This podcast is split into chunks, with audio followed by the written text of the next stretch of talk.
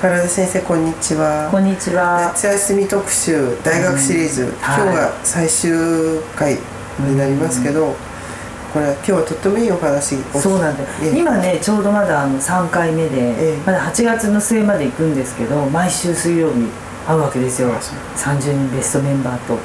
そその中で夫婦でね健康で幸せな人に出会ってねみんなで勉強しちゃったんですよ私も含めてでねその方72歳、はい、でねまああの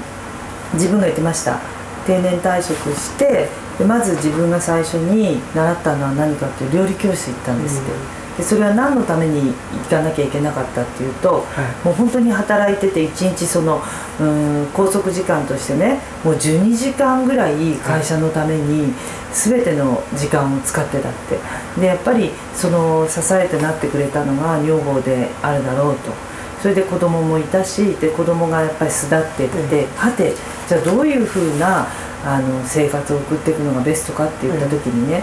あのどんな仲いい夫婦であってもやっぱり自分のねこう将来っていうか、まあ、人生っていうのはたった1回だし、はい、自分のこう色に塗られていかなきゃいけないと。だから定年退職した後には1人でいる時間を作ると向こうにとってもね大切な時間になるんじゃないかって。だから相手の時間も全部束縛するのがねそこから素晴らしい男性すごい、そうなんですよ、だからみんなも、こういう男性って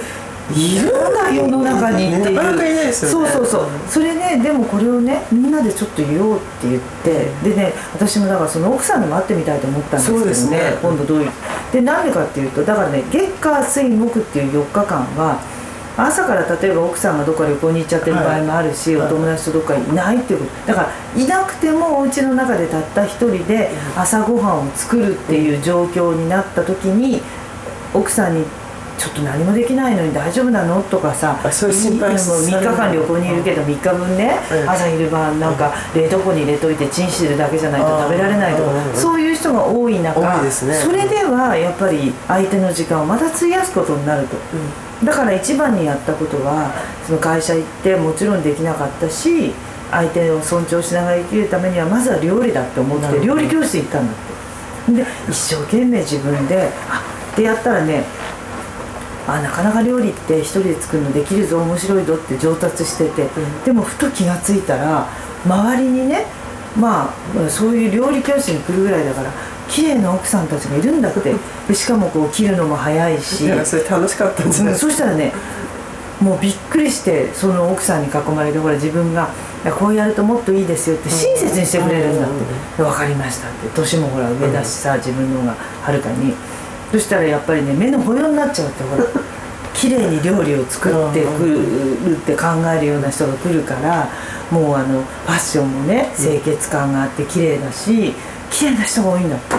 うん、でそこに思ったって言ってたよ。やっぱりねどうでもいい格好で、うん、なんかどうでもいい雑な人ってやっぱりね綺麗な料理はね作れないんじゃないかって思ったって、うん、それで自分もそういうふうにほらいい人に恵まれてるというか、うん、一緒にやるメンバーがいいと自分の料理の腕も上達しちゃうんだって、どんどんどんどん、そうするとやっぱり奥さんを喜ばせようと思うじゃん。できちゃう料理で、これ作ったんだけど食べないって言うとさ、あら嬉しいわみたいにさ、なるじゃない、それでもやっぱりお互いにやりたいことを尊重してるから今のところ月火水木っていうのはもう自分の自由に時間を使おうってあのなんかあなたのためにやるとか俺のためにやってみたいなことをなく自由にどうぞってしてその代わり残りのあと3日間金土日っていうのは共有しようって決めたんですじゃあ何を共有しようかっつった時にやっぱりあの、まあ、今までのずっとねシリーズで話した時に、まあ、前回ほら化学物質の話をしたけど、はい、自分たちでやっぱり一番は食だろうと、うん、でその食が自分たちでちゃんと畑でさ、うん、無農薬で耕して収穫したものを食べられたらやっぱりこれはうれ嬉しいよねって。そうですね。そこがやっぱりね、うん、食事っていうのはね夫婦にとってね一番のね、あの原点だって。でそこの原点のものをもしあのお互いに嫌がらずにね一緒に共同で作れるものがあれば、そしたらいいよねっていうことで、それは、うん、もしかしたら旦那さんのがその仕事っていうか、まあ、農作業大好きで、はい、奥さんはちょっとあまり日焼けして真っ黒なの嫌だわって嫌かもしれないけど、でもほら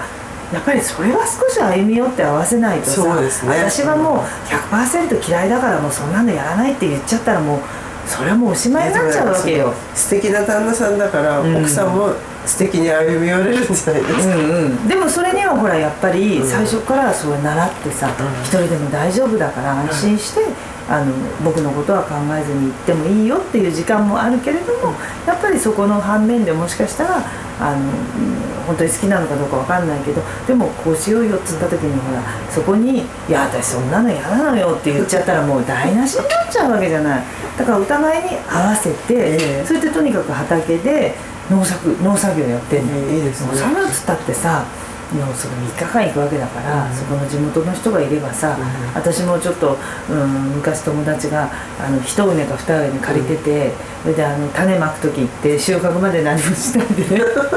このそれでみんなで芋掘りに行ったっていうこと聞いたことあるけど、うん。やっぱりそういうフォローもあってねあのやってる部分もあると思うんですよやっぱりほらうん。年齢も高齢だからね。でもやっぱりそのプロセスを見ながらねこう収収穫したものを一緒に美味しいよねって食べる、